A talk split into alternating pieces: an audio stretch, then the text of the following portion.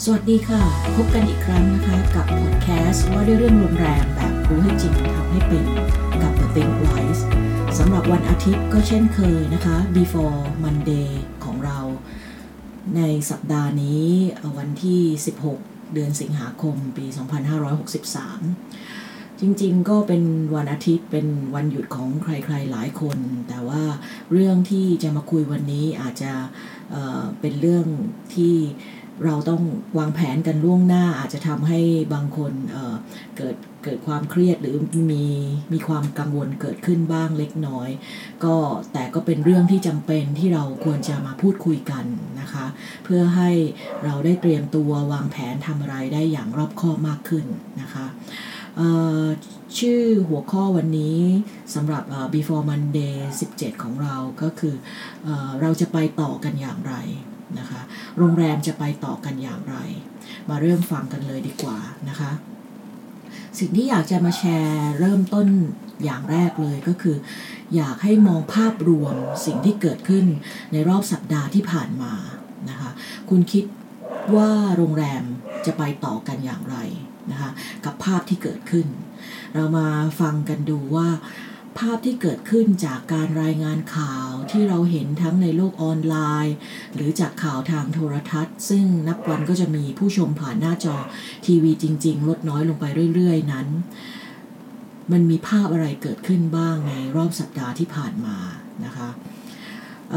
เริ่มจากภาพรวมเศรษฐกิจไทยในสายตาธนาคารแห่งประเทศไทยก่อนนะคะคำถามที่ธนาคารแห่งประเทศไทยจะเออ เจอถามเจอคำถามนี้อย่างบ่อยบ่อยๆเลยก็คือว่า ประเทศไทยจะฟื้นตัวหลังโควิดในลักษณะใดนะคะหลายคนคงเคยได้ได้ยินมาบ้างว่าเออก็มีคนบอกเดี๋ยวจะ U shape W shape หรือ V shape หรือ check shape ในเครื่องหมายถูกนะคะธนาคารแห่งประเทศไทยก็ ก็มีรายงานฉบับหนึ่งออกมา บอกว่าเศรษฐกิจไทยคาดว่านะคะคาดว่าจะฟื้นตัวในแบบเครื่องหมายถูกนะคะ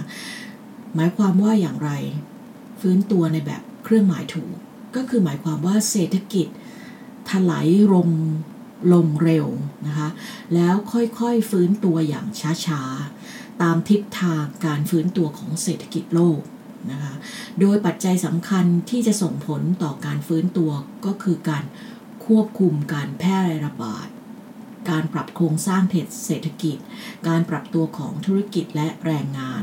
และมาตรการกระตุ้นเศรษฐกิจ การคลังของภาครัฐนะคะ อันนี้จากรายงานของธนาคารแห่งประเทศไทยเลยนะคะ นอกจากนี้ในรายงานนี้ยังพูดให้ข้อมูลเพิ่มเติมอีกว่า ธนาคารแห่งประเทศไทยประเมินว่าเศรษฐกิจไทยในปี 2563 หรือปีนี้ จะหดตัวอยู่ที่ร้อยละ 5.3 โดยยังมีความเสี่ยงที่เศรษฐกิจไทยจะหดตัวมากกว่านี้นะคะ เราก็จะเห็นว่าบางสำนักก็ไปถึง 6 ถึง 7 ถึง 8 นะคะ เพราะหากพิจารณาปัจจัยกำหนดทิศทางการฟื้นตัวที่เราพูดคุยกันแล้วก็ มีสิ่งที่เราพบว่าประเทศไทยเป็นประเทศที่มีระดับการพึ่งพาเศรษฐกิจจากต่างประเทศสูง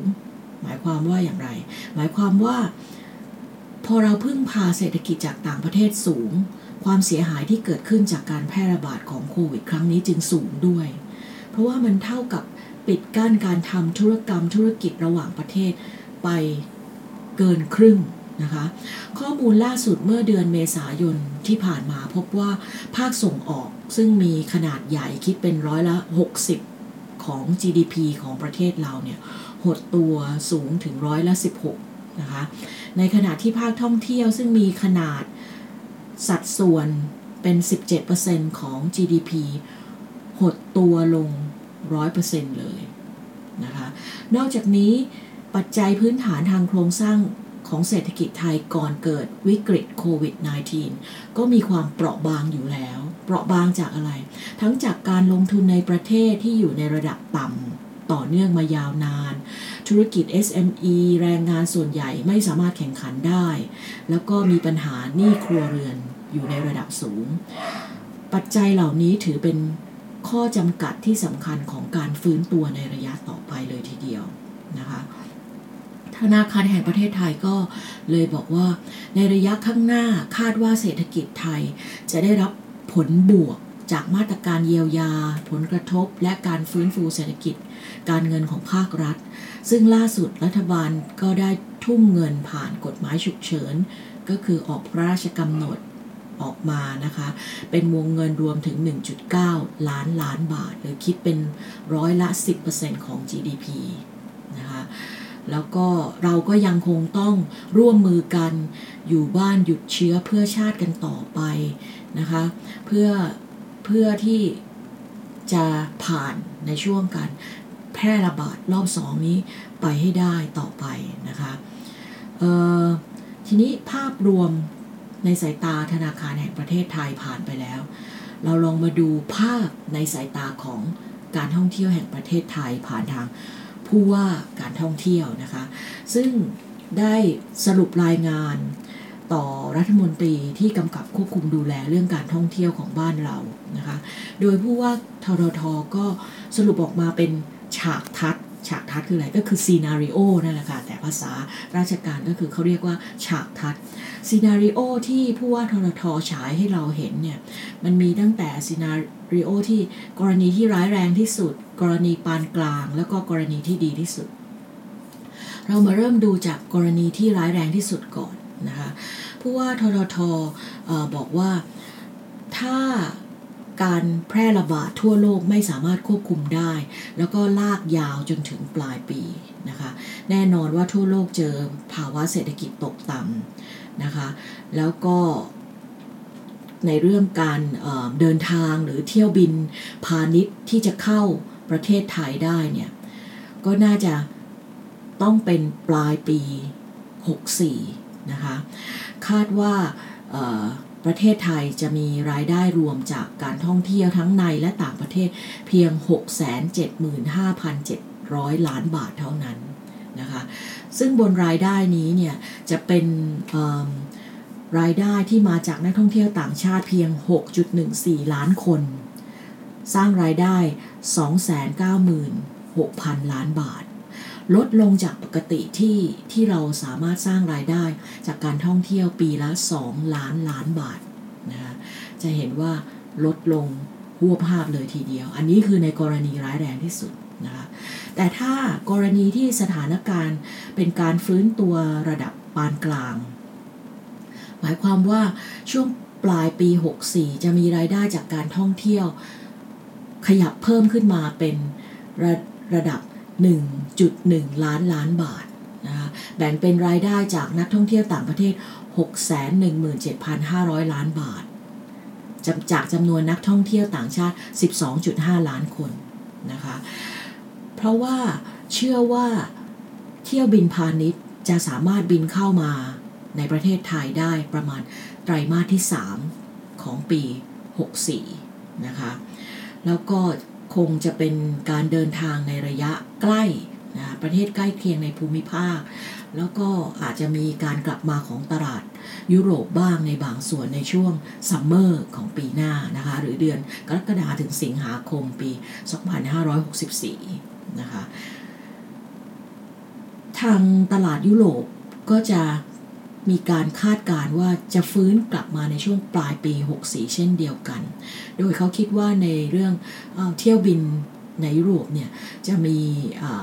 กลับมาได้ประมาณ 30%นะคะทีนี้ในกรณีที่ดีที่สุดภาพจะเป็นอย่างไร กรณีดีที่สุดก็คือฟื้นตัวต้นปี 64 เลยนะคะด้วยรายได้จากการท่องเที่ยว 1.5 ล้านบาทล้านล้านบาทน เป็นรายได้จากนักท่องเที่ยวต่างประเทศเกือบ 1 ล้านล้านบาทเลยทีเดียวนะคะ โดยผู้ว่าการท่องเที่ยวคาดการว่าจะมีนักท่องเที่ยวต่างชาติเข้ามา 20.5 ล้านคนนะคะ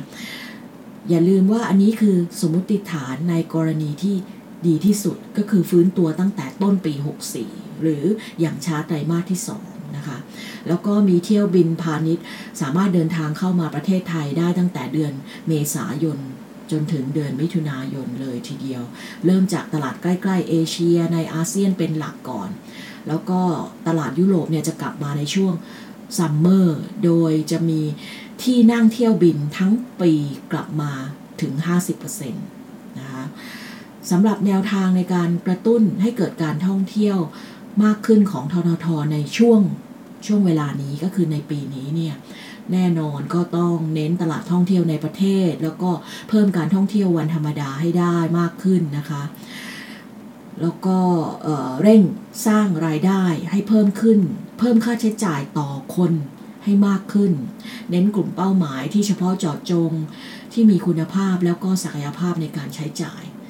อันนี้ก็คือสองภาพที่นำมามาเล่าให้ฟัง ภาพเศรษฐกิจแล้วก็ภาพอุตสาหกรรมการท่องเที่ยวในในบ้านเรานะคะ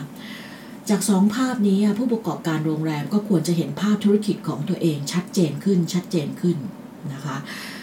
แต่จะชัดเจนอย่างไร มีประเด็นที่อยากให้ให้ตั้งข้อสังเกตแล้วก็ลองจดโน้ต ไปปรับใช้กับธุรกิจของตัวเองดูนะคะ ข้อแรกก็คือทุกธุรกิจ ไม่ใช่เฉพาะแต่ธุรกิจโรงแรมเท่านั้นที่รายได้จะขึ้นอยู่กับรายได้ที่เกิดขึ้นภายในประเทศ ก็คือการใช้จ่ายภายในประเทศจากคนที่อยู่ในประเทศนะคะไม่ใช่แต่ธุรกิจโรงแรมทุกธุรกิจนะคะประเด็นที่ 2 ทุกธุรกิจจะเน้นกลุ่มเป้าหมายที่เฉพาะเจาะจงมากขึ้น โดยจะเป็นการเน้นกลุ่มลูกค้าที่มีคุณภาพ ที่ประเมินจากศักยภาพในการใช้จ่าย เรียกได้ว่ากลุ่มที่มีกำลังซื้อจะเป็นที่หมายปองของทุกธุรกิจ ไม่ใช่แต่เฉพาะธุรกิจโรงแรมนะคะประเด็นที่ 3 ก็คือภาพในการทำการตลาดของโรงแรม เมื่อทุกอย่างมีความเฉพาะเจาะจงมากขึ้น เน้นกลุ่มลูกค้าเป้าหมายที่มีศักยภาพในการซื้อมากขึ้น การทำการตลาดของโรงแรมก็ควรมีภาพที่ชัดเจนและเฉพาะเจาะจง ลงไปในกลุ่มที่เป็นลูกค้าเป้าหมายที่ชัดเจนเช่นเดียวกันนะคะ ซึ่งเมื่อกลุ่มลูกค้าเป้าหมายชัดเจน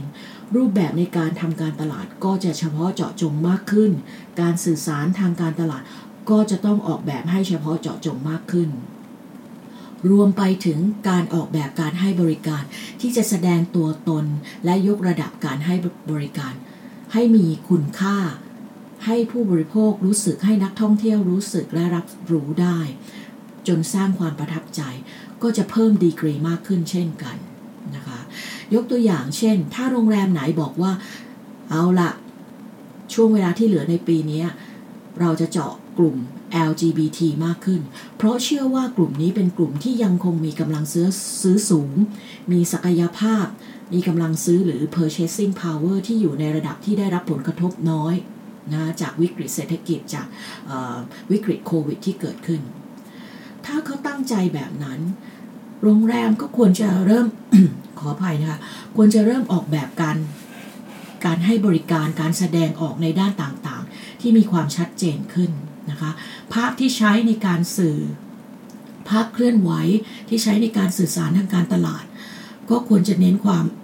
exclusive เพิ่ม privilege ที่ชัดเจนมากขึ้นนะคะ นอกจากนี้ก็ยังคงต้องมีการฝึกฝนทีมงาน ในการให้บริการลูกค้ากลุ่มนี้อย่างเข้าใจมากขึ้น ให้เกียรติมากขึ้น ไม่แสดงออกถึงการกีดการการแบ่งแยกลูกค้าจากเพศสภาพ การเคารพในการใช้ชีวิตในในไลฟ์สไตล์ที่เป็นของกลุ่ม LGBT ที่ชัดเจนมากขึ้น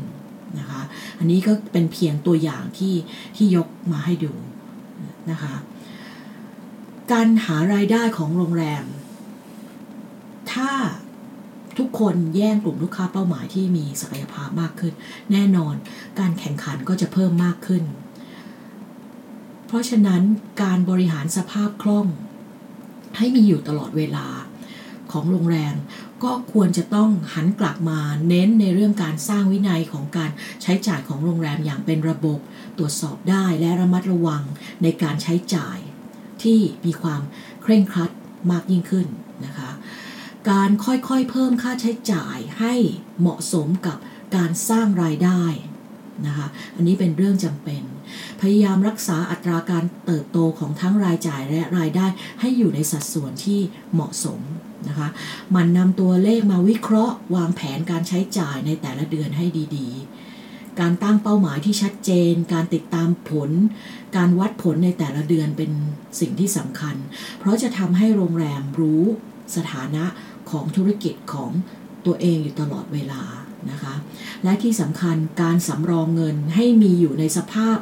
ที่สามารถนำออกมาใช้ได้อย่างคล่องตัว เป็นเรื่องที่สำคัญ และอาจจะต้องวางระยะให้ไกลมากขึ้น จากเดิมอาจจะมองแค่ 3 เดือน คงจะต้องยืดยาวออกไปมากขึ้น อาจจะเป็น 6 เดือนก็ได้นะคะ ประการสุดท้ายที่สำคัญที่สุดก็คือการสื่อสารกับทีมงานให้เข้าใจ บนข้อเท็จจริงที่กำลังจะเกิดขึ้นนะคะและที่กำลังเกิดขึ้นอยู่ในปัจจุบัน เพื่อให้ทั้งทีมเห็นภาพเดียวกัน นะคะแล้วก็เพื่อให้ตระหนักถึงสถานการณ์ที่เราจะต้องร่วมเผชิญต่อไปด้วยกัน ร่วมฝ่าฟันต่อไปด้วยกัน ให้ผ่านไปได้ อย่าลืมนะคะว่าเรากำลังจะหมดเดือนสิงหาไปอีกเดือนหนึ่งแล้ว และปกติโรงแรมก็จะเริ่มเก็บตัวเลข รอสิ้นสุด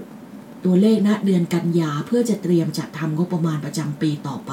โดยใช้ฐานตัวเลขที่เกิดขึ้น 9 เดือน ที่ผ่านมาในแต่ละปี หรือ 10 เดือนที่ผ่านมาในแต่ละปี แต่ปีนี้เนื่องจากสถานการณ์พิเศษที่เกิดขึ้นวิกฤตที่ทุกคน